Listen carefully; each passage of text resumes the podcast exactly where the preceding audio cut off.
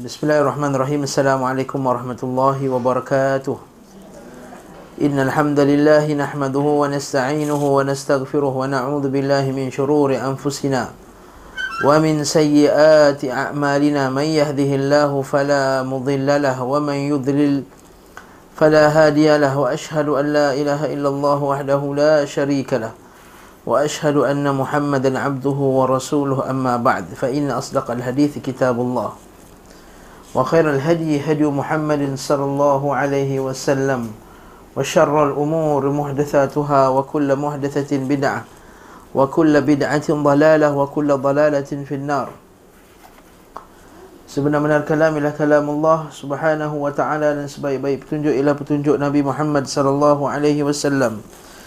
Dan seburuk-buruk perkara adalah perkara yang diada-adakan dalam agama Setiap yang diada-adakan itu adalah bid'ah Setiap bid'ah itu adalah sesat dan setiap sesat tempat yang dalam neraka. Tuan-tuan dan puan rahmatullah Disambung pengajian Zadul Ma'ad dalam bab haji. Dan pada kuliah yang terakhir kita Kita bincangkan bahawa Nabi SAW Mengerjakan haji. Nabi SAW mengerjakan haji. Ifrad ke kiran ke tamattu. Ai ha? Qiran. Ha. Bukan kiran. Kiran tu. Ha kiran tu Melayu. Qiran. Okey. Qiran. Haji qiran. Tapi Nabi SAW menyuruh para sahabatnya melakukan haji tamattu. Ha itu kesimpulan kita yang kita dapat. Okey. Hari kita masuk muka surat 347 Last kali muka apa?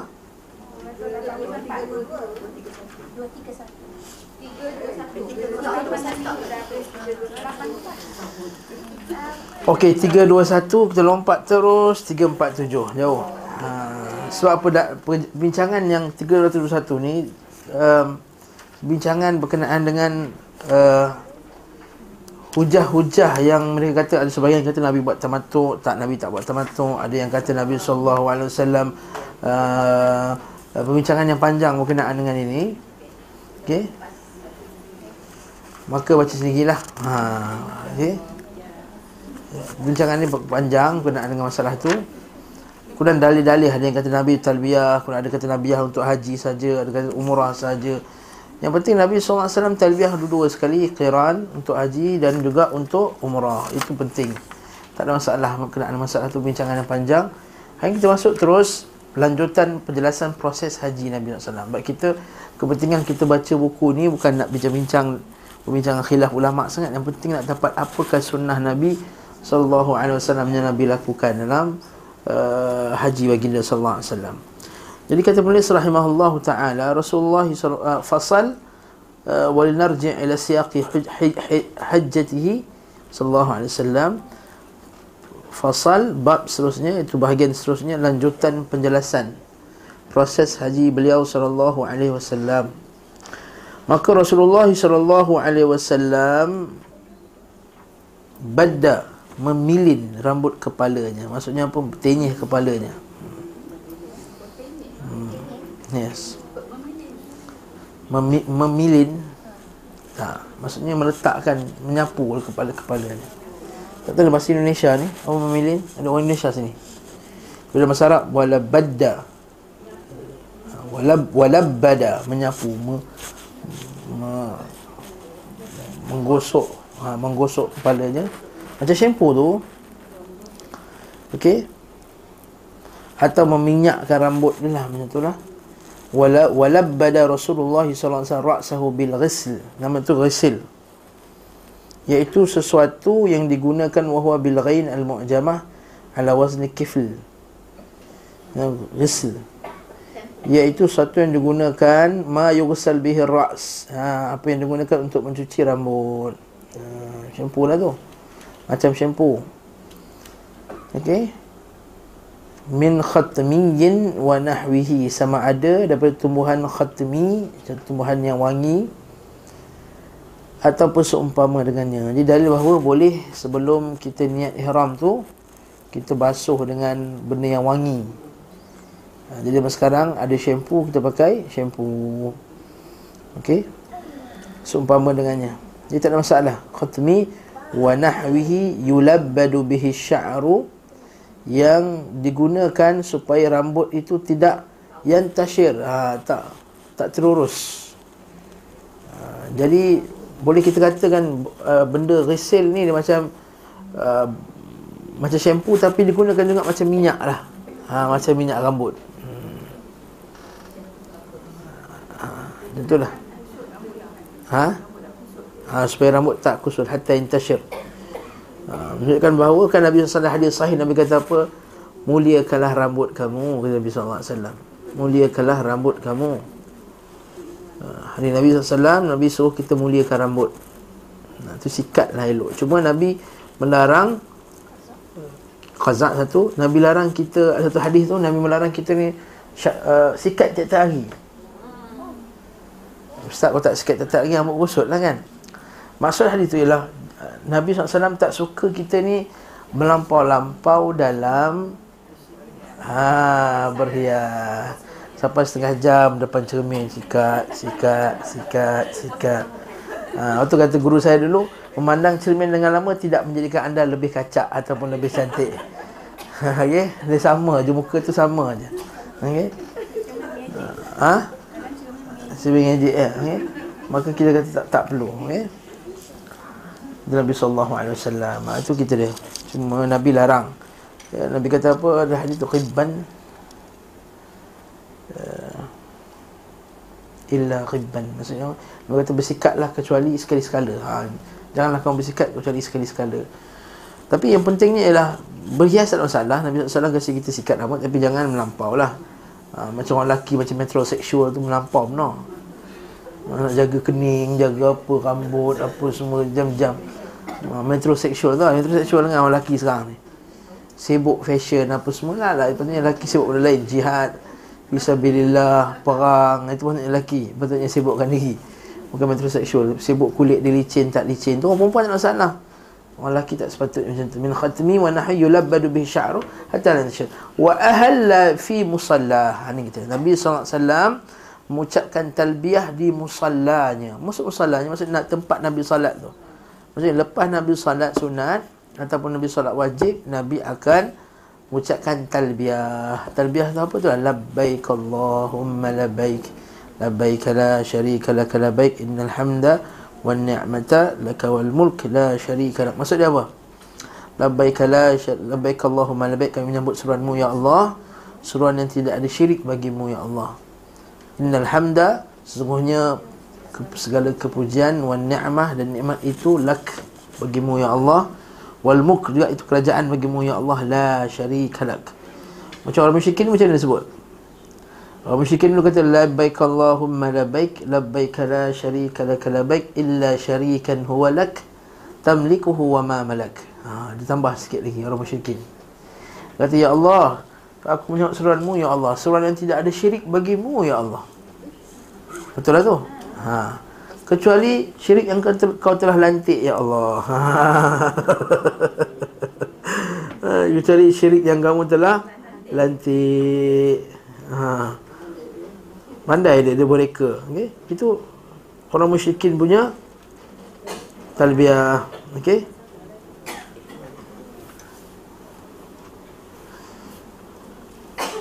Jadi jangan kita ikut Nabi, uh, orang musyrikin punya. Dia kata, tiada syirik bagimu ya Allah kecuali yang telah dilantik bagi olehmu ya Allah. Ha, pandai dia depa. Maksudnya tamlikuhu wa ma malak. Apa yang kau miliki dan apa yang mereka miliki. Ha, pandai. Maksudnya dia, dia beriktikad bahawa orang musyrikin juga ada uh, kekuasaan ataupun ada keupayaan untuk memberikan kita sesuatu. Ha, ini kita kata kemusyrikan yang berlaku. Berarti kita kata orang musyrikin dulu dia percaya pada rububiyah tapi kepercayaan mereka pada rububiyah Allah tu kepercayaan yang tak sempurna. Kan bila kita katakan kita kata ahli sunnah mengatakan bahawa orang musyrikin juga ber, ber, beriman kepada rububiyah Allah. Betul. Tapi bukanlah maksudnya kita kata mereka tu beriman dengan rububiyah yang sempurna. Sebab kalau mereka iman mereka terhadap rububiyah Allah Taala iman yang sempurna, nescaya mereka tidak akan beribadah kepada selain Allah Subhanahu Wa Taala. Betul kalau kita tanya orang musyrikin, siapa ciptakan langit? Mereka kata katakan Allah Subhanahu Wa Taala. Tapi mereka kepercayaan mereka bahawa kepemilikan itu bukan pemilikan yang sempurna bagi Allah. Kan? Dia kata juga makhluk juga ada sebahagian pemilikan kepada alam ini. Ha, ini percaya kepercayaan orang musyrikin zaman Nabi wasallam. Nabi cerita. Lepas tu Nabi maksudnya Nabi mulakan daripada tempat musallanya. Sebagai ulama kata afdal bila dah naik kenderaan. Ha, kalau kita setengah-setengah travel agent dia kata ah nanti dah naik kenderaan dulu kan. Sebab apa? Kita ihlal kita talbiah lepas kita niat ihram, betul tak? Nah. Kemudian menunggang untanya dan juga melakukan ihlal. Okey. Dan naik kenderaan pun Nabi buat ihlal juga. Labbaik Allahumma labbaik. Lalu beliau SAW ihlal ketika untanya telah membawanya di Al-Baida. Satu tempat namanya Al-Baida. Ibnu Abbas berkata, Demi Allah, sungguh beliau telah mewajibkan laqad awjaba fi musallah wa ahalla hina istaqallat bihi naqatah naqatuh wa ahalla hina ala ala syarifil baida. Demi Allah sungguhnya beliau SAW telah mewajibkannya di musallanya maksudnya kena wajib niat apa? Niat ihram. Dekat musalla tu dan ihlal ketika untanya telah tegak membawanya. Maksudnya ihlal talbiyah ketika naik kenderaan. Dan ihlal ketika berada di, di syarfil baida di syarfil baida maksudnya Nabi SAW suruh ihlal talbiyah bersepanjang jalan. Maksudnya jangan kita berhenti ihlal. Dan kita berhenti talbiyah. Labbaik Allahumma labbaik. Jadi talbiyah tu kita panggil istilah dia apa? Eh ihlal. Hmm, kalau tahlil maksudnya La ilaha illallah. Bukan tahlil makan-makan tu bukan? Kalau hawqalah La hawla wa la quwata la billah. Ha, kan? Itu maksudnya Haila'ah. Haila'ah. Ha, Okay ni quiz. Ni depan bawa. Ni homework Haila'ah. Apa tu haila'ah. Tak tahu Okey, tak apa. Haila'ah tu, hayya 'ala salat, hayya 'ala falah. Okey. sebab saya tanya sebab itu anak buah saya tanya dalam apa teka silang kata tu. Dia kata, apa benda ni dia kata. Okey. Sekarang beliau SAW terus terkadang beliau SAW ihlal untuk haji dan umrah dan kadang ihlal untuk haji. Ikut apa yang Nabi nak nak buatlah. Okey. Kerana umrah merupakan sebahagian daripada haji. Kerana itulah sebahagian mengatakan beliau alaihi wasallam qiran, sebahagian mengatakan beliau alaihi wasallam tamattu, dan sebahagian mengatakan beliau alaihi wasallam haji ifrad. Ini khilaf kan kita bincang sebelum ni, khilaf yang panjang, pembincangan yang sangat panjang berkenaan dengan haji yang Nabi wasallam lakukan. Ibnu Hazm berkata peristiwa itu terjadi sesaat waktu sebelum zuhur. Namun beliau telah keliru tentang penyataan itu. Adapun yang benar yang benar yang accurate, accurate beliau sallallahu ihlal sesudah zuhur. Tak ada seorang pun berkata beliau SAW ihram sebelum zuhur. Saya, saya tidak tahu daripada mana beliau mendapatkan pandangan tersebut padahal Ibnu Umar berkata Rasulullah SAW tidak ihlal melainkan dari sisi pohon ketika untanya tegak berdiri membawanya. Hadis ini diriwayatkan oleh Muslim. Sementara Anas berkata sesungguhnya beliau SAW solat zuhur kemudian menungga, menunggangi kenderaannya. Kedua hadis ini terdapat dalam kitab As-Sahih. Dah. Apabila engkau mengumpulkan salah satunya kepada yang lain, saya jelas beliau SAW ihlal sesudah saat solat zuhur. Lepas kita bincang sebelum ni kan. Afdal sebelum niat itu kita lakukan salat. Kalau tak ada solat fardu, kita buat solat sunat. Kat atas inilah yang jumhur ulama memandang bahawa adanya solat sunat apa dia? Solat sunat apa? Sunat-sunat ihram. Jadi tak payah gaduh lah masalah ni. Okey. Sebab jumhur ada dalil juga mengatakan ada solat sunat ihram. Walaupun uh, para ulama membincangkan bahawa dalil itu tak jelas. Nabi SAW kata bila kamu berada di lembah Aqiq maka bersalatlah kamu dua rakaat kemudian berniatlah kamu ihram untuk haji ataupun umrah dan umrah. Maksudnya bila Nabi kata kamu berada di lembah Aqiq di Zulhulaifah tu baru kita lihat.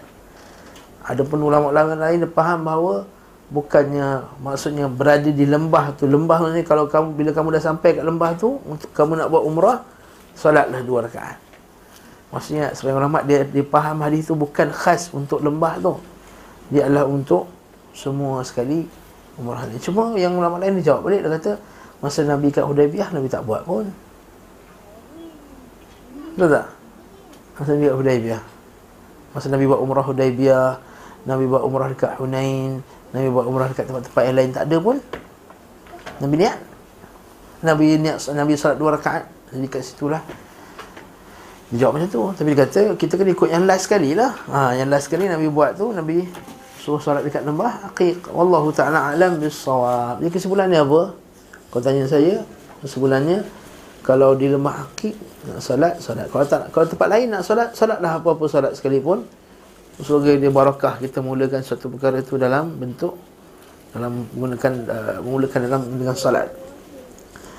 Apabila engkau mengumpulkan apa dan Nabi dan setelah itu beliau sallallahu mengucapkan labbaik Allahumma labbaik labbaik la syarika lak labbaik innal hamda wan ni'mata lak wal mulk la syarika lak Beliau wasallam mengeraskan suaranya mengucapkan talbiyah ini hingga terdengar para sahabatnya. Ini sunnah dalam talbiyah kuat.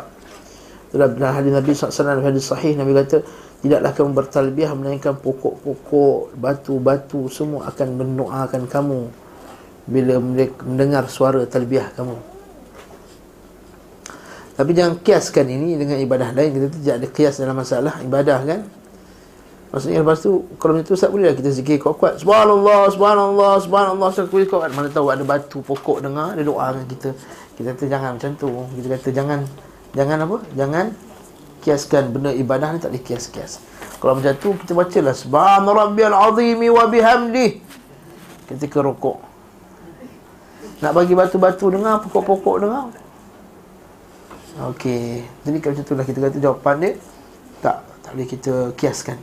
Beliau SAW merintahkan mereka dengan apa yang diperintahkan Allah padanya agar mereka mengeraskan suara-suara dan mereka mengucapkan talbiyah. Kita baca nota kaki 631 dalam Muwatta Asy-Syafi'i dalam musnadnya Abu Dawud bukan Abdul Dawud betul kan? Abu Dawud An-Nasai, At-Tirmidhi, Ibnu Majah dari hadis As-Sa'ib bin Yazid bahawa Rasulullah SAW bersabda Jibril datang kepadaku dan dia memerintahkan agar memerintahkan sahabat-sahabatku dan orang yang bersamaku agar mengeraskan suara-suara mereka mengucapkan talbiyah atau ihlal. Pada bahagian akhir ditambahkan pula dengan sesungguhnya ia termasuk syiar haji. Wa man yu'azzim sya'air Allah kata Allah Taala dalam Quran siapa yang mengagungkan syiar-syiar haji ini innahu min taqwal qulub. Ia termasuk takwa hati. Jadi kita kuatlah suara untuk lelaki. Labbaik Allahumma labbaik. Macam cukuplah. Kuatlah tu. Dalam bas ke labbaik la syarika lak labbaik. Innal hamda wan ni'mata lak wal mulk. La syarika lak. Dan tak semestinya kena ada tekong ha, orang kita dia kena ada tekong dulu baru ada bunyi. Kan? Selagi tak ada tekong senyap dalam bas kan. Ambil mic ambil mic. Kau kau lah kau lah ambil. Semua segan nak jadi ketua. Kalau mutawif tak pegang mic diam. Dia sunyi belakang. Tu mutawif pun pegang. Labbaik Allahumma labbaik. Ha, dia pun baru tunggu Labbaik Allahumma labbaik tu mesti mutawif batuk sakit tekak berhenti. Dia pun berhenti juga. La haula wala quwata illa billah. Jangan buat macam tu. Jangan kita dah biasa bertekong kan. Takbir raya pun tekong, betul tak? Kalau tak ada depan tu start dulu kan. Sebab berlaku di sebuah surau, saya tak sebut lah. Kebetulan tu saya ditugaskan jadi khatib kalau saya jadi imam. Dah terlambat. Ha? Dah terlambat, terlambat untuk pergi ke masjid tersebut. Jadi mic pun tak pasang. Sunyi masjid tu. Tak ada takbir raya langsung. Sunyi. Dah buka mic. Allahu Akbar. Baru bising. Allahu Akbar. Ha, nampak tak? Jadi bahawa kita ni mazhab bertekong. Ni. Jadi jangan. Mazhab kena tekong. Kan tak? Doa pun tekong. Doa untuk anak pun tekong. Tahlil pun tekong. Uh, takbir raya pun tekong. Uh, akhirnya talbiah pun tekong juga. Tahu tekong tak? Tekong tu kepala dia tu lah. Jadi Tak semestinya. Jadi kita mulakan sendiri. Labbaik Allahumma labbaik labbaik la syarika lak labbaik innal hamda wan ni'mata lak wal mulk la syarika lak labbaik Allah. Kalau kebetulan sama suara tak ada masalah. Yang tak sunnah yang bid'ah kata Syekh bin Baz rahimahullahu taala adalah memang sengaja kita buat satu suara beramai-ramai. Jadi kalau kebetulan kita beramai-ramai talbiyah, kebetulan sama suara, maka itu tak ada masalah. Kalau perempuan cukup untuk dia dengar cukup. Orang sebelah yang kuat-kuat sangat atau orang sebelahnya. Labbaik Allahumma labbaik labbaik la syarika lak labbaik. Orang lelaki kena kuat. Okey. Yes, ini sunnah. Okey. Beliau sallallahu alaihi wasallam menunaikan haji sambil menunggang haiwan, tidak berada dalam usungan, tandu atau yang sejenisnya. Sementara bawaannya berada di bawahnya. Para ulama berbeza pendapat tentang bolehnya orang ihram berada dalam usungan, tandu dan sejenisnya hingga menghasilkan dua pendapat yang sama-sama dinukil oleh dari Imam Ahmad. Pertama diperbolehkan sebagaimana mazhab Syafi'i dan Abu Hanifah, kedua tidak diperbolehkan sebagaimana mazhab Malik. Jawapan dia yang yang rajih yang kuat adalah boleh. Syafi'i kata boleh. Maksud kalau kita uh, dibawa usul. Kenapa tidak berlaku kes kan dulu yang kes baru-baru ni orang naik apa tu? Apa dia? Hoverboard eh? Yang dia duduk di jalan ada tawaf sambil jalan tu kan? Ha, sah kan? Sah lah. Nabi SAW kan naik ni, Nabi naik unta. Jadi boleh lah. Ha, ha? Apa yang yang berdiri tu, yang berdiri dia gerak tu. Hmm, zaman sekarang mod, yang moden tu. Berdiri, macam tak jatuh tak tahu. Allahu'alam, alam dia boleh balance badan tu. Dia berdiri, dia pegang muka doa. Kan dia pusing naik tingkat atas tu. Hmm, sah tak? Sah lah, tak ada masalah. Ha. Sebab Nabi SAW naik unta. Okay. Jadi kat situ boleh lah bawa tandu. Cuma kita kata, Afdal ni yang macam asal yang Nabi buat lah. Kan? Yang asal. Beliau SAW memberi pilihan kepada para sahabatnya antara tiga jenis manasik. Kemudian selanjutnya Nabi SAW memberi pilihan kepada mereka saat ihram antara tiga jenis manasik. Maksudnya tiga jenis haji. Ketika mendekati Mekah, beliau SAW menganjurkan mereka yang tidak membawa serta haiwan korban. Maksudnya tak bawa haiwan korban agar memutuskan ihram, haji dan kiran lalu menjadikannya sebagai umrah. Maksudnya suruh buat apa? Tamatuk. Kemudian beliau SAW mengharuskan hal itu atas mereka ketika berada di Marwah. Maksudnya kita akan bincang nanti Nabi SAW suruh para sahabat ni. Dan Nabi macam SAW marah kepada orang yang tak tukar kepada tematuk. Okey. Sunnah-sunnah yang tercakup dalam kisah persalinan Asma binti Umais di Zulhulaifah. Okey, apa cerita ni? Saat berada di Zulhulaifah, Asma binti Umais isteri Abu Bakar As-Siddiq melahirkan Muhammad bin Abu Bakar. Okay. Rasulullah sallallahu alaihi wasallam memerintahkannya mandi serta membalutnya dengan kain lalu ihram dan ihlal. Maksudnya suruh dia mandi juga walaupun dia tengah nifas lagi betul tak? Waktu tengah berat bersalin nifas lagi lah. Jadi Nabi sallallahu alaihi wasallam menyuruh mereka suruh Umm Asma ni mandi juga macam mandi ihram tu atau mandi wajib tu kemudian bersihkan kembali kemaluannya kemudian pakai kapas dan kain untuk tahan darah tersebut. Maksudnya apa? Apa pengajaran kat sini? Iaitu kalau orang dalam haid ataupun nifas bila dah sampai miqat dia niat ihram macam orang lain juga. Maka nifasnya dan haidnya tidak memberi mudarat kepada niat ihramnya tu. Ha. faham tak saya sebut? Ni kena ulang. Saya ulang sekali lagi Orang yang haid dan nifas bila masuknya ihram, tempat ihram tidaklah haid dan nifasnya itu memudaratkan dia punya niat ihram dia. Bagi dia masuk juga macam orang umrah yang lain. Cuma tak boleh solat lah. Cuma tak boleh solat lah. Okay. Maka dalam kisah persalinan terdapat tiga sunnah. Pertama mandi bagi yang ihram. Ha. Yang kedua orang haid mandi untuk ihram. Ketiga ihram sah dilakukan oleh orang haid. Jelas tak? Alhamdulillah. Jika kita nak pergi umrah, sekali tiba-tiba nak pergi hari ihram, hari nak pergi umrah tu dia haid. Tak apa pergi toilet bersihkan apa semua, pakai apa yang patut. Lepas tu niat ihram. Jangan nangis. Allah nangis macam mana? Nak pergi umrah. Rasulullah SAW bergerak sambil mengucapkan talbiyah seperti di atas. Orang yang bersamanya ada yang menambah ucapan itu dan ada yang pula yang menguranginya. Nabi SAW menyendiri sendiri menyendiri perjalanan mereka dan tidak mengingkarinya. Maksudnya tak masalah. Nak tambah sikit nak kurang sikit talbiyah tu. Ok dan hadis Malik dalam Muwatta Al-Bukhari Muslim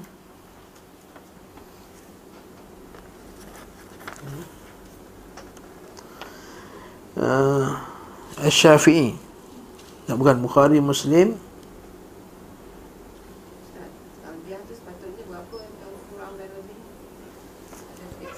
Tak ada fix. Tapi mesti ada labbaik Allahumma labbaik. Saya labbaik cuba tengok sini Abdullah bin Umar anna talabiyah rasul labbaik Allahumma labbaik labbaik la syarika lak wa innal hamda wa ni'mata lak wal mulk la syarika lak qala nafi wa kana Abdullah bin Umar yazid labbaik labbaik labbaik wa sa'daik wal khairu bi yadik labbaik wa ragba ilaik wal amal hadis Jabir bin Abdullah pula wan nas yazidun labbaik dzal ma'arij labbaik dzal fawadil boleh ha. Jadi apa kesimpulannya? Boleh tak tambah? Boleh menguranginya dan boleh menambahnya. Bila tempat yang masa nak maka nabi boleh tambah dia tambahlah. Tempat yang nabi tak kasih tambah janganlah. Janganlah kita tambah. Okey? Masalahnya ada setengah orang dia tambah pada tak sepatutnya tempat yang dia tambah. Asal guna hadis ni guna ada semua benda boleh tambah. Ha, tak. Tapi tak syak lagi kita kata yang Nabi punya lagi Allah wal, wal nabiyyu ahaqqu an yuttaba. Nabi lah yang lebih berhak untuk kita ikuti. Sebelah. Beliau SAW terus mengucapkan talbiyahnya ketika mereka berada di Ar-Rawha. Beliau SAW melihat himar liar tanpa tanduk. Beliau bersabda, biarkanlah ia sesungguhnya tak lama lagi pemiliknya akan datang. Pemilik himar itu datang kepada Rasulullah SAW dan berkata, Wahai Rasulullah, urusan himar ini aku serahkan kepadamu. Maka Rasulullah SAW memerintahkan Abu Bakar membahagikannya di antara rombongan. Pertama, boleh tak makan keledai? ha, kedai tak boleh yang boleh boleh makan hanyalah kedai liar kedai liar himar uh, himar liar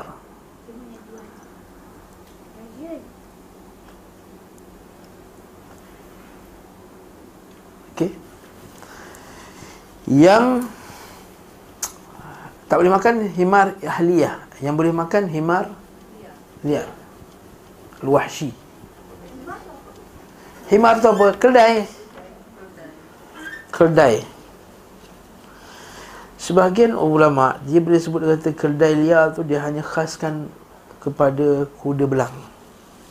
Namun pendapat ini dipertikaikan oleh sebagian ulama lain kata bukan hanya kuda belang Termasuk semua jenis himar yang liar yang tak dibela. Ha. Jadi himar tak boleh makan Kuda boleh? Kuda bela ke Kuda tak bela ke kuda liar ke tak liar ke kuda boleh makan. Lepas tu kalau kita pergi Sabah ada orang bela kuda untuk makan. Ha, kita kat, kat KL ni memang tak, tak pernah jumpa lah. Daging kuda mana jumpa daging kuda.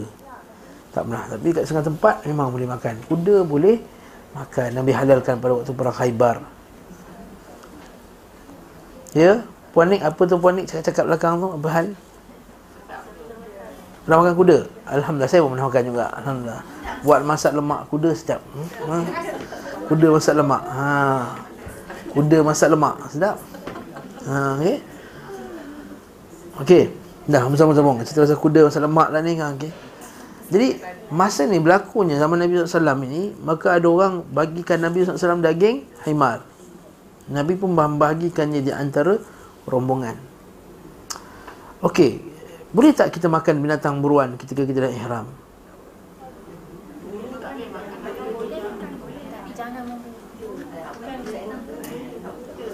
Ha. dia okey. Kak, bukan kita buru. Kalau orang tu buru kan untuk kita? Ha? Buru kan untuk kita? Ha, mari kita baca bawah ni. Okey. Orang ihram boleh makan binatang buruan yang halal jika tidak diburu untuk dirinya. Ha, contohnya orang tu boleh berburu ada daging. Sekali bak sikit daging kau ni makan nak makan. Masa kita pergi masa kita ihram lah kita pergi Mekah minta makan burger. Kita minta daging, nasi mandi kambing. Maksudnya nasi mandi kambing tu bukannya di, diburu untuk kita. Maksudnya bukan khas. Maksudnya bukan kita kata Ustaz, nak tak saya burukan lembu tu untuk Ustaz? Kami rusa. Ha, boleh juga. Kita dia pun tembak. Lepas tu dia bagi kita. Dia tak boleh. Okey. Adapun kalau dia berburu sendiri memang confirm lah tak boleh. Dia akan, akan diberi, dia kena bayar dam nanti, kafarah. Kisah ini menjadi dalil yang membolehkan bagi orang ihram makan buruan yang halal jika tidak diburu untuk dirinya. Adapun keberadaan pemilik himar belum ihram, mungkin ia tidak melewati Zul Hulaifah. Maka keadaan seperti Abu Qatadah dalam kisah yang dituturkannya sendiri. Kisah ini juga menunjukkan bahawa hibah tidak butuh kepada lafaz. Hibah tidak berhajat kepada lafaz. Tak boleh kata, saya hadiahkan, saya hibahkan kamu. Tak boleh sebut. Ha. Kalau dia bagi, nah, Ustaz ambil lah ni. Handphone ni. Ini hibah ke tak hibah? Ambil je lah orang bagi hadiah. Haa. Boleh kata ahabtulaka aku uh, ahabulaka aku mem- menghibahkan. Ha, tak ada akad. Ha. Aku hibahkan. Bahkan hmm.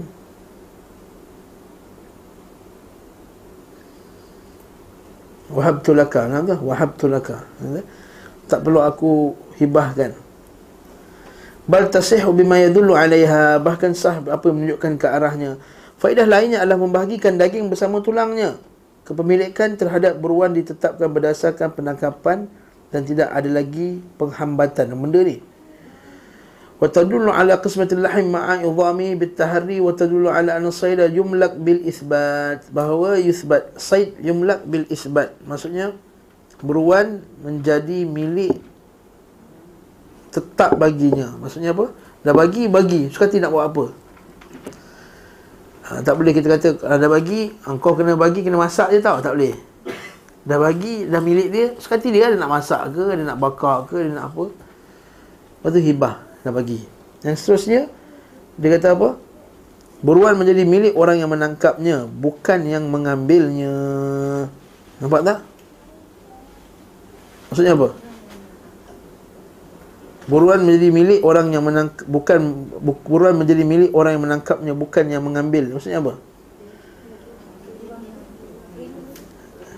Hmm? Milik orang yang tangkap lah maksudnya orang yang tangkap tu tu dia punya. Sebab sekarang ni bukan orang yang menerimanya. Jadi sebab kalau kata-kata milik tu milik si penerima, maka Nabi boleh tak makan? Tak boleh makan lah. Sebab itu kan binatang buruan jadi itu milik dia, milik orang pertama tu. Bila dia bagi, dah kira tak tak ada tak terkena hukum buruan tu tak kena dekat, dekat orang yang menerimanya. Ini macam kes macam ni lah. Orang tu dia kerja dia macam-macam. Ada yang halal, ada yang tak halal. Dia bagi kita makan, ni makan tak? Satu orang ni dia disimpan duit dalam bank yang riba. Ataupun dia biasa-biasanya riba Tiba-tiba datang Hasan Taklim Dia kata Ustaz nak ambil kek ni Cheesecake satu.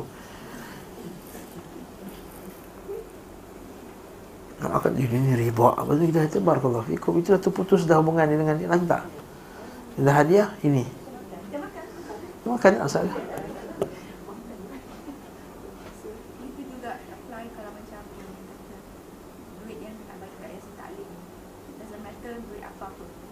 kita yang taklim tidak tidak berhajat untuk tanya orang tu ambil duit halal ke duit haram.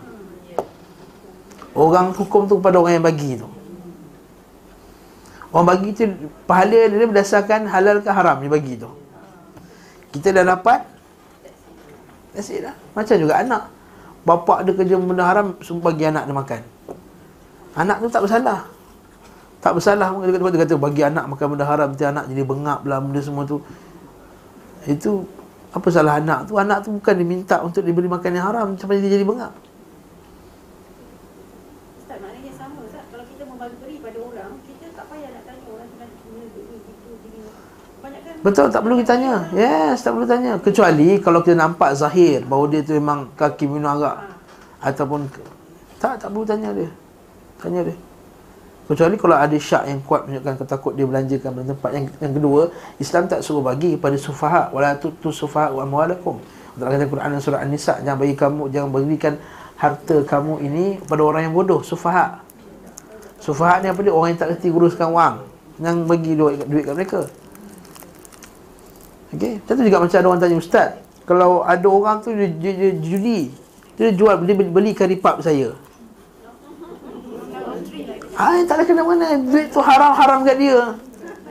Sebab yang beli tak nak kena mana. Kata nak jual ke ustaz? Orang tu ni nak jual ke?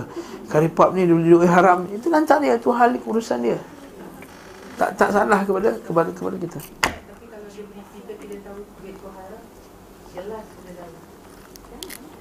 Maka waraknya tak usah ambil Waraknya tak usah ambil Imam Ahmad bin Hanbal Dia tak nak makan duit anak dia Sebab dia kata anak dia dapat upah dari kerajaan Marah pun kerajaan eh? Imam Ahmad bin Hanbal tak nak makan duit hadiah daripada anaknya Abdullah Sebab Abdullah dapat upah daripada kerajaan sebab dia kata banyak lagi tanah-tanah yang kerajaan dah rampas. Ini kerajaan zaman tu eh, bukan sekarang ni. Ha, kau orang kata ustaz ni benda. Zaman tu dia rampas tanah-tanah orang apa semua jadi Imam Ahmad bin Hanbal tak dia kata waraknya tak ambil. Kata kita kata hadiah daripada orang yang confirm duit haram, waraknya tak tak ambil. Orang yang bercampur halal dengan haram, kita kata boleh ambil. Okey. Hmm. Daging himar liar hukumnya halal Boleh menunjuk wakil dalam bahagi Apa ni? Boleh menunjukkan wakil dalam bahagi Jadi boleh lantik wakil dalam membahagikan hibah ha. Ustaz ha, Kita kumpulkan duit semua Ustaz tolong bagikan kepada si Fulan Nanti kalau saya nak jarah Minggu depan saya nak jarah Ustaz Fulan Fulan Dia sakit apa semua. Ha, Boleh tak Ustaz? Ha, Kami kumpul duit Ustaz bagikan. Maka boleh. Juga dalam hadis Radul Salihin tu kan Nabi SAW ada seorang lelaki ni dia bagi pada pegawai masjid tu untuk bagi-bagikan duit sedekahnya lala anak dia sendiri dapat. Dia kata aku bukan niatkan untuk engkau asal kau dapat ni. Dah tuan masjid dia bagi. Bergaduh anak dengan bapak. Tu jumpa Nabi SAW Nabi kata wahai ayah bagi engkau apa yang kamu niatkan wahai anak kau ambil lah apa yang kau dah dapat. Maksudnya boleh. Okay? dalam masalah tu. Dan bahawa pembahagi terdiri daripada satu orang. Boleh juga kau yang membahagikannya walaupun satu orang. Al-qasim wahidan. Wa 'ala al-kaun qasim wahidan. Kata kata Nabi sallallahu uh, Allah wal mu'ti anu huwa qasim. Yang memberi itu Allah aku hanya bagi-bagikan dia ketika dalam peperangan kan? Kemudian Nabi sallallahu terus bergerak dan ketika berada di Uthayah tempat tu Uthayah tempat di antara Ruwaisah wal Araj tiba-tiba seekor kijang tertunduk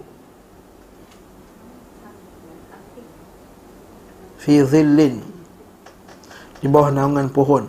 Haqif fi dhillin macam unta lah kan? Kepala dia tu dan padanya tercan, tertancap anak panah.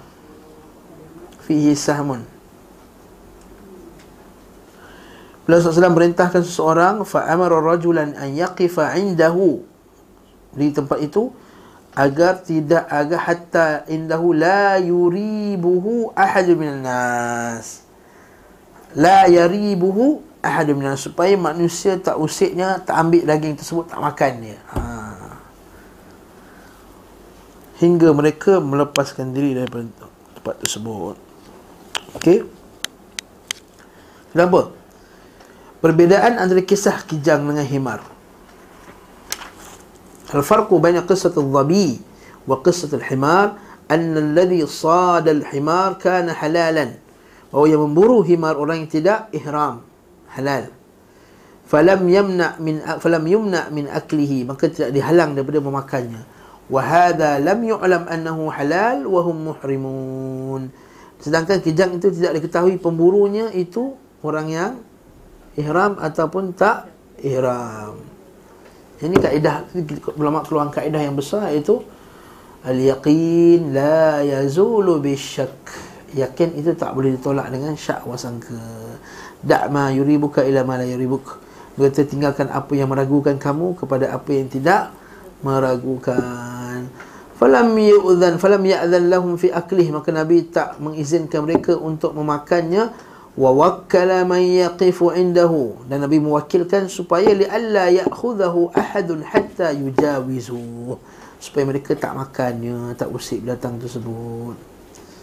Ha, ini maksudnya apa? Boleh kita lantik seseorang untuk halang orang daripada buat benda yang larang boleh lantik amal ma'ruf nahi mungkar. Ini kita kata dalil boleh lantik orang buat kerja amal ma'ruf nahi mungkar. Yang orang orang kafir panggil apa? The moral police tu. Ha. Yang golongan kafir liberal paling anti benda ni. Ha. Liberal paling anti moral police. Kata apa lah sibuk-sibuk biar taman permainan tengok orang pakai tudung tak pakai tudung, pegang tangan tak pegang tangan ni. Eh? Tu dekat Kelantan tu masih banyak lagi orang tak makan. Kenapa sibuk orang pakai apa banjir rumah tak buat lagi dah setahun dah banjir rumah tak siap. Ini sibuk nak tangkap orang pergi pegang tangan dekat taman-taman. Nampak ni liberal punya otak. Kita biar tak ada rumah daripada buat maksiat. Nampak tak? Lepas ini bila tak maaf lah macam politik sikit bila Kelantan nak nak isytiharkan hudud gitu kan. Saya kecoh lah Kalau orang Kelantan ni tak makan lagi Apa semua sibuk nak buat hudud tak hudud. Ini hukum Allah Ta'ala. Inil hukmu illa lillah Ammara an la ta'budu illa iya Hukum itu milik Allah Dan diperintahkan agar kamu tidak menyembah Melainkan Allah Ta'ala. Maksudnya apa? Berhukum dengan hukum Allah itu termasuk beribadah kepada Allah. Jadi kalau kita lantik orang untuk jadi moral police Hay'ah al-amr bil ma'ruf wa nahy anil munkar. Nah, ni kat Saudi banyak. Ada ada, dia lantik. Bahkan setaraf dengan polis kat sana. Kita dulu ada, Selangor ada Badan Amar Ma'ruf Nahi Munkar, Badar dia panggil. Lepas tu bila kecoh apa semua benda ni semua dia pun stopkan Badar ni. Tak ada dah duduk macam dulu. Sekarang ada pegawai pencegah maksiat dia, dia panggil. Dulu ada Badar yang kita tengok maksiat dihalang. Tengok orang budak-budak semua Tengok apa mulai macam Dia pegang peluk-peluk ni Apa semua tanya ni Dah kahwin ke belum Ada ke tak Patutnya buat benda ni Al-amru bil Al-amru bil ma'ruf Al nahi al munkar ha, Tapi kita susah ha? Malam ni New Year Ah lah malam ni New Year ha, Malam ni lah Masya Allah Ha, Jumaat lagi lah tu. Okay. Masya Allah, Masya Allah. Ha, katanya kita kena buat. Jadi, kepada masa kosong malam ni pergi jalan-jalan. Halau orang. Ha? Kata Allah Ustaz janganlah kita kena dakwah bil hikmah wal mau'izatil hasanah. Nasihat yang baik, hikmah. Dan jangan keras-keras macam ni. Lah, ada tempat hikmah tu tak semestinya lembut. Ada tempat yang kita kena keras. Ada tempat yang kita kena lembut.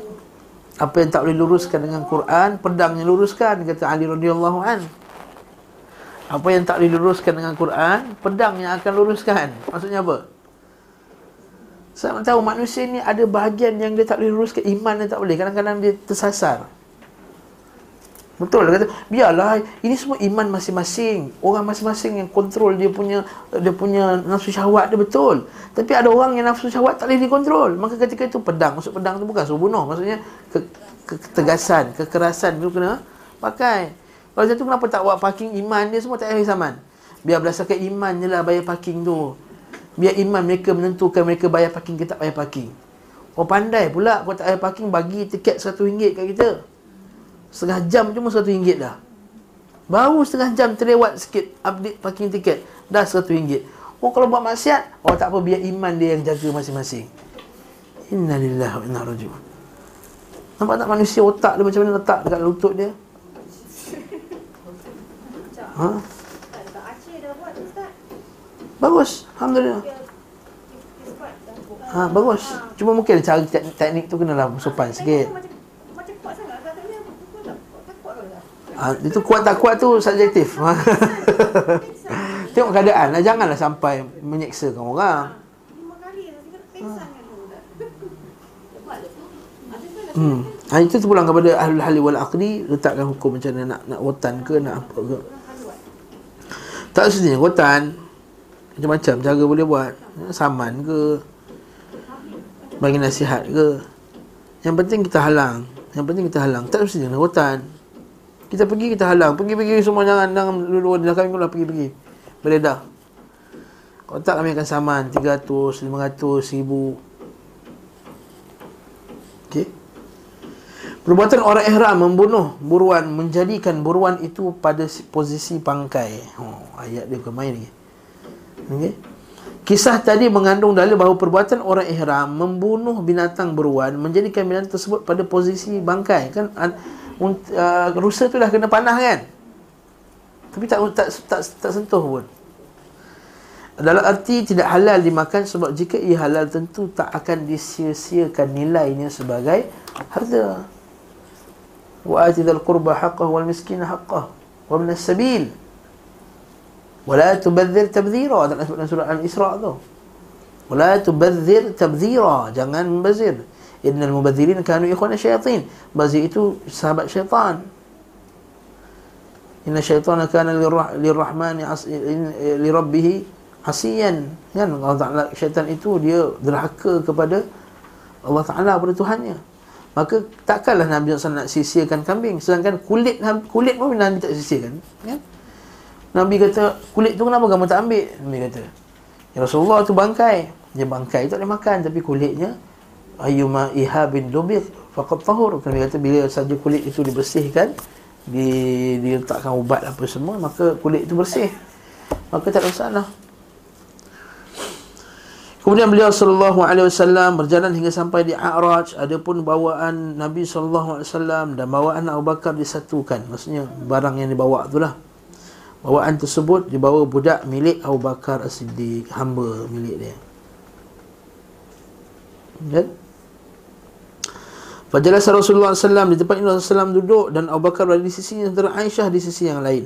Lalu Asma isteri Abu Bakar berada di samping Abu Bakar saat itu Abu Bakar menunggu budaknya dan barang bawaan ketika si budak muncul. Budak ni jangan ingat budak kecil ya. Budak ni hamba. Ha, jangan budak. Ingat budak. Tak tampak bersamanya unta pengangkut barang. Abu Bakar bertanya, "Di mana untamu? Aku kehilangan unta itu tadi." Abu Bakar hanya satu unta hanya satu dan engkau buatnya hilang Ada satu pun kau tak boleh jaga. Ha, lalu Omar pun pukul budak tu. Pukul ni makruf lah. Pukul-pukul yang Kalau boleh kejamnya Abu Bakar pukul. Bukannya pukul belasah, pukul didik. Pukul, eh apa engkau ni? Ha, bukannya pukul belasah macam pukul hamba tu bukan. Macam kita lah kan, kita pukul anak kita tu, tak pula orang kata dia telah mukul anaknya. Kita bayangkan, ibu pukul anak dia. Kita bayang tak dia pukul seksa? Tak. Kita bayangkan pukul didik, pukul marah. Contoh juga, ada satu benda pun hilangkan. Maka kita kata, Lihatlah orang yang ihram ni apa yang lakukan Nabi senyum. Tengok orang ihram ni mangai. Ini kan bahawa dia ketika haji kan, ketika panas, makanan, lapar. Benda ni biasa berlaku. Hatta Abu Bakar As-Siddiq pun berlaku kat dia. Nampak tak? Jadi sabarlah nampak Nabi senyum je. Dalam keadaan macam ni Nabi tak nampak tak? Nabi tahu pukulan tu bukan pukulan yang menyakitkan tapi valid tak kemarahan dia? Nabi marah tak apa ni Haji mana boleh marah-marah Redor je lah. Ha, Sekarang dengan travel agent. Ha. Dia bagi hotel entah benda tak Kita bayar rumah mahal Dia bagi hotel yang teruk benar. Tak seperti apa yang dia orang janjikan. Jadi kita marah Bila kita marah Eh tak elok kita kena redor Ni kan kena Allah Eh Abu Bakar sedih marah Hilang unta pun marah Ha, sebab apa? Itu kelalaian. Dia kata ini kerana kelalaian-kelalaian kamu dan juga kamu punya mismanagement, cara kamu takbir tak betul. Jadi layaklah untuk kamu dimarah. Untuk kamu disaman, untuk kamu dia ni di blacklisted oleh syarikat apa tamu haji apa semua. Faham tak? Jangan kita tipu kadang-kadang ni cara kaedah dia orang. Dia kadang-kadang dia tukar-tukar hotel sebab nak untung lebih. Tiba-tiba bila sampai kat kita, redo je lah. Ini kan ujian Allah. Eh, geram betul aku ni. Saya kalau sampai ni geram betul. Geram tu. Kalau memang bukan kita punya kuasa, tak ada masalah. Nak pergi airport, tiba-tiba airport tu jam gila ke, ada accident ke. Yang ni betul, redha lah atas apa Allah nak bagi. Nak bagi makanan, tiba-tiba makanan terjatuh, tertumpah, brum. Alah, kita redha je lah. Ha. Janganlah benda yang tak apa-apa nak kita nak komen pula. Asal nasi ni tak ada kurang kuah ni, mana ada nasi bungkus. Nak ku, mana boleh tak kuah banyak-banyak. I tak biasa dah makan nasi kurang kuah ni. Nak macam mana? Barakallahu fikum. Tapi kalau benda tu betul mismanagement. Kat sini kita kata hotel Hilton, bilik dua orang, kita pun kalau bayar dua orang bayar 8000, kalau empat orang bayar 6000. Tak tengok kita bayar 8000 dapat bilik 16 orang satu bilik. Marah tak? Marahlah. Lepas tu mana boleh kita kata redha lah ini kan ketentuan Tuhan. Kita kat Mekah ni Allah Taala uji kita dengan pelbagai ujian. Mes ni bagi aku 4000 balik, aku uji kau dengan 4000 ni. Ha, barakallahu fikum. Ini kita sebut maksudnya bukanlah tak boleh marah kat sana. Satu lagi tak boleh tegur. Nanti kan kan tak Mekah kan jangan tegur panas. Nanti kan sampai bila panas. Ini juga merepek. Yang tak boleh tu ialah kalau kita cakap dalam bentuk yang kita tak sabar. Eh teruk kenapa Allah Taala bagi kita panas. Ha tak boleh. Mana Nabi kata wa man sabar ala wa'laiha seperti sabar dekat kesabaran di kepanasan Madinah ini Allah Taala kata Allah Taala akan hapuskan dosa-dosa yang lampau. Betul. Tapi tak takkan dah panas pun panas ke tak panas? Tak panas. Orang nak mana boleh. Bila panas, eh jom berteduh sana panas dah. Penuh ni ah. Eh kau ni manja betul apa ini semua kan Allah Ta'ala uji. Yang paling kelakar sekali kalau makanan tu tak sedap Jangan cakap tak sedap ni. Nanti Dia kata apa? Nanti sampai habis haji makanan tak sedap Dia kata. Jadi saya pernah kena ni lah Dia kata Dah makanan tak sedap Dah macam mana? Dah masin. Cakaplah kat tukang masak Kurangkanlah garam Masin sangat Kadang-kadang tukang masak sana kebanyakan Indonesia. Dia buat pedas-pedas. Dia kata, jangan pedas sangat orang pergi haji. Tak pedas-pedas, perut pedih lah. Saya nak kena pergi tandas je. Oh, jangan tegur ustaz. Nanti kau sampai hujung. Sebab dia orang, dia pun, pelik. Bila pergi dengan saya, dengan, dengan, Ustaz Kadir Anwar itu semua, kita mengomel mulut. Ustaz yang lebih mengomel daripada jemaah lain. Kalau ustaz tak boleh ke, kita kena sabar. Ya, ada benda yang kita sabarlah. Benda yang ketika tawah orang ramai ya sabar. Jangan marah-marah. Kena tolak jangan kita nak tumbuk orang tu balik tak payah. Kena tolak. Dah ramai. Macam nak buat macam mana? Sabar. Tapi benda yang kesilapan manusia yang memang dia silap dia yang buat kesalahan kita wajib tegur. Betul kita kena satu isu tu. Kita kena pandangan dua pandangan. Ibn Qayyim selalu sebut benda ni dalam nuniah dia sebut pandang dua satu pandangan syarak satu pandangan qadar Pandangan qadar dia sudah ditakdirkan. Syarak kata apa? Benda tu salah tak? Salah. Salah kena betulkan tak? Kena betulkan. Jadi pandangan syarak kita kena betulkan. Jangan semua benda yang cuma pandangan-pandangan qadar dia akhirnya tu yang tak pula sabarlah semua sabar. Tak kena tempatnya. Yang gelak-gelak tu mesti kena ada tu kat Mekah tu. Ha? Eh? Lihatlah orang yang ihram ni apa yang dilakukan. Rasulullah tidak melebihkan dari ucapan itu sambil senyum untuk itu Abu Daud menempatkan hadis ini pada bab yang berjudul Orang ihram memberi pelajaran kepada hambanya. Nampak? Mendidik hambanya. Boleh. Ha, Jadi jangan kata apalah polis Saudi ni pergi pukul-pukul orang Bila dia semayang dekat ni kan? Menghalang orang bersolat. Engkau yang tak ikut cakap arahan Ketika orang tawaf tengah penuh-penuh ni Janganlah sibuk nak semayang betul-betul Dekat makam Ibrahim depan-depan mata nak kat situ bila orang makin ramai, polis dah makin besarkan tempat sahah tu untuk tawaf.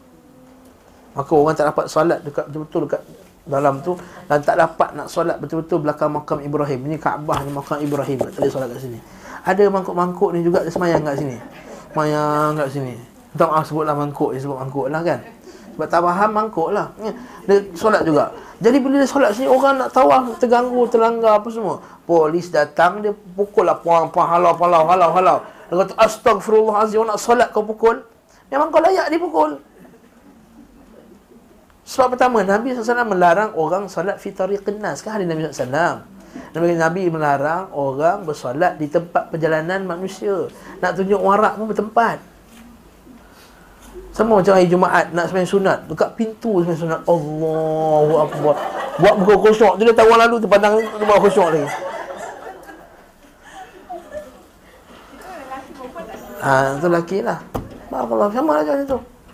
Orang tahu tempat jalan manusia. Janganlah orang nak keluar. Dah tahu orang kalau lepas semayang, berpusu-pusu nak keluar masjid. Kata tak? Ketika kat umrah kan? Semayang juga kat tengah-tengah pintu orang kuat keluar. Teranggar sini, teranggar sini. Dia kata, ini ujian Allah Ta'ala. Engkau yang semayang kat situ. Engkau, engkau yang langgar perintah Allah. Ha, Masya Allah, Masya Allah, Masya Allah. Sebelah pula. Nah, macam.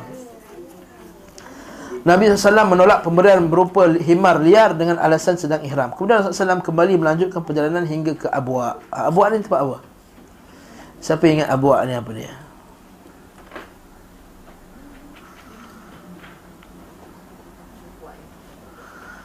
Ha. Siapa yang meninggal dekat Abu'a? Ha? Ha. Iaitu ayah Nabi SAW, eh, ibu Nabi SAW kan meninggal di Abwa. Hmm? Okay. Kemudian Rasulullah SAW kembali melanjutkan perjalanan hingga ke Abwa di tempat ini As-Sya'b bin Ja'thamah. As-Sa'bu bin Ja'thamah. Sorry. Jathamah. As-Sa'bu, nama dia susah nama dia As-Sa'b. Hmm. Mungkin dia masa kecil susah agaknya.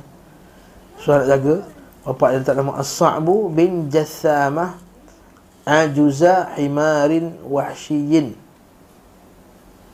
Menghadiahkan kepada beliau SAW Bahagian belakang himar liar tapi Nabi SAW menolaknya Beliau SAW bersabda Sesungguhnya kami tidak menolak pemberianmu Akan tetapi kami sedang dalam keadaan ihram dalam as-sahihain disebutkan semuanya dihadirkan kepadanya himar yang liar. Sementara dalam Rafis Muslim daging himar yang liar. Al-Humaydi berkata, Sufyan berkata dalam hadis itu dihadiahkan kepada Rasulullah SAW daging himar liar. Kemudian Sufyan berkata masih menitiskan darah. Atau mungkin juga tidak mengatakannya. Sufyan menurut pengetahuanku pernah berkata seekor himar liar. Dan kemudian mengatakan daging himar dan sebagainya seterusnya hingga beliau meninggal. Lalu lain bagi bahagian samping himar liar dan bagian lain kaki himar liar. Yahya bin Sa'id. Apa isu dia ni? Isu dia ialah kenapa kali ni Nabi tak makan tadi? Mula-mula tadi Nabi makan. Okey, jadi isu, isu ni kita bincangkan. Yahya bin Sa'id beriwayatkan daripada Ja'far, daripada Abi Umayyah, daripada Ad-Dhamari, uh, Umayyah Ad-Dhamari, daripada bapa yang daripada As-Sa'bu tadi. Dia hadiahkan kepada Nabi SAW bahagian himar liar saat beliau berada di Juhfah. Rasulullah SAW pun memakannya bersama orang yang bersamanya.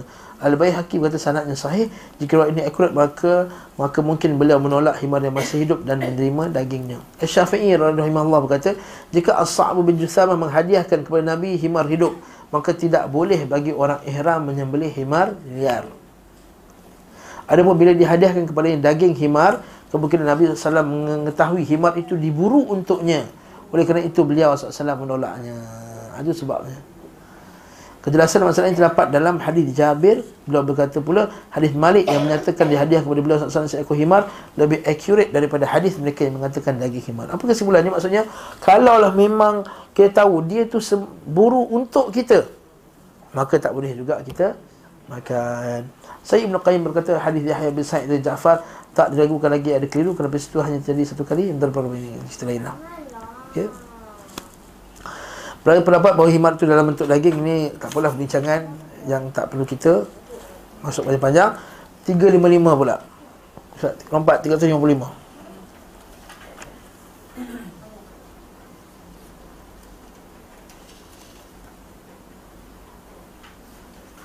Ataupun 354 lah. Kita baca sikit.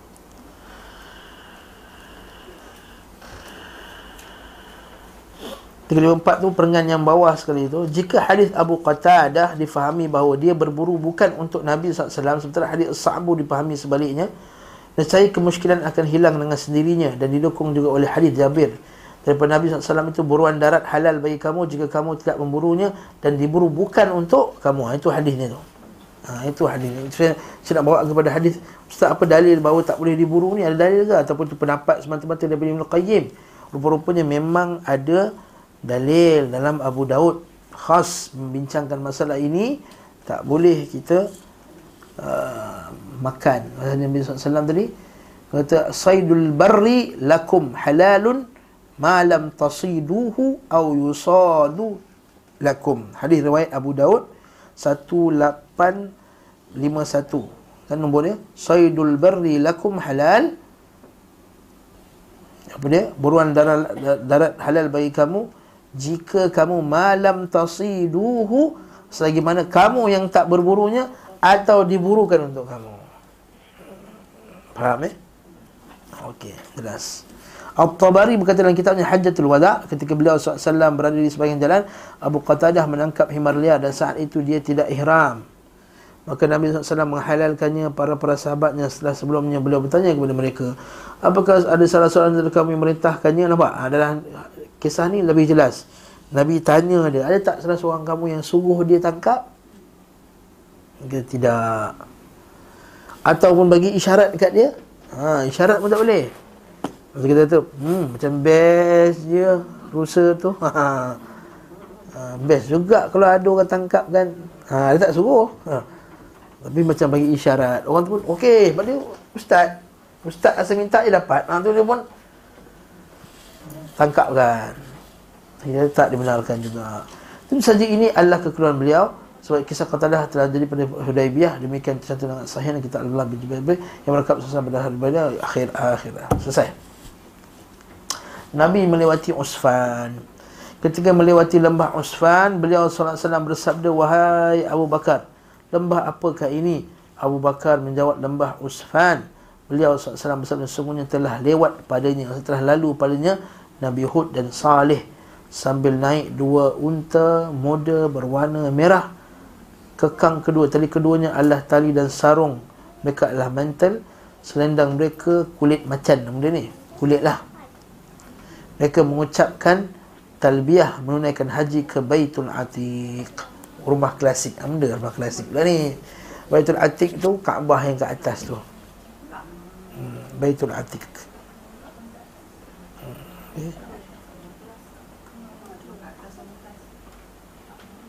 kan kita kan ada satu Kaabah Baitul Ma'mur Baitul Ma'mur ni kalau jatuh atas Kaabah tu Memang dia akan terkena pada Kaabah tu Kaabah ni ada bila?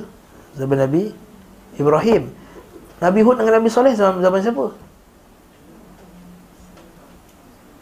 Nabi Hud Nabi Saleh zaman siapa?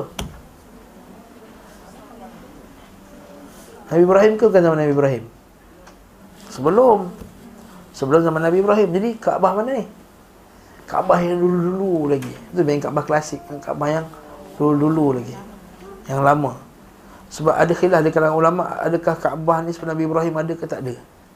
Sehingga ulama kata Nabi Adam yang buat Kaabah dulu. Ada kata malaikat yang buat Kaabah.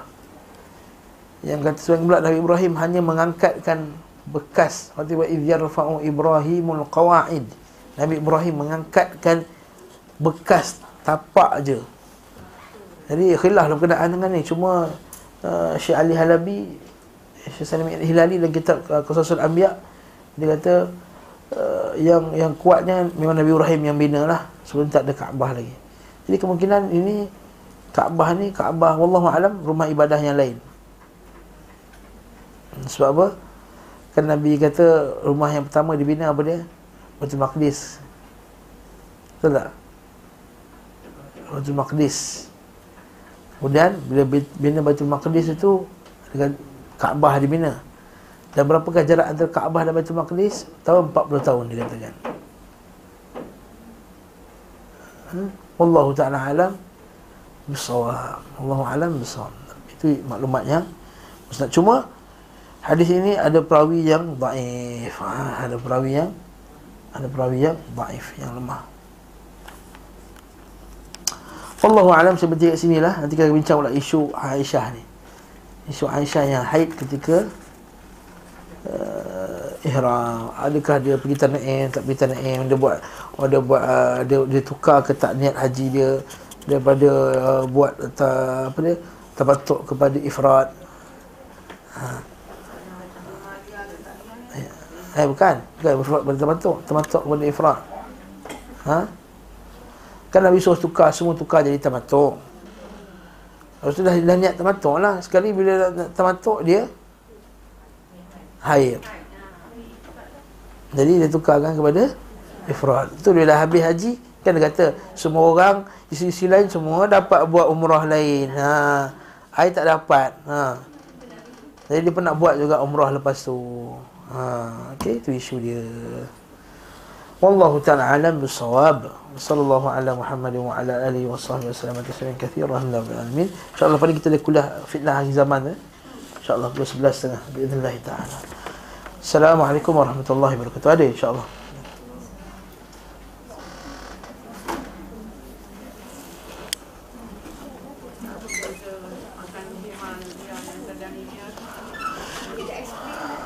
Apa beza dia? Yang tak lihat tu yang dibela. Yang nak tangkap dibela dan dijadikan angkat barang apa semua itu tak lihat. Okay. Yang lihat ni masih lagi di hutan-hutan apa di padang-padang pasir.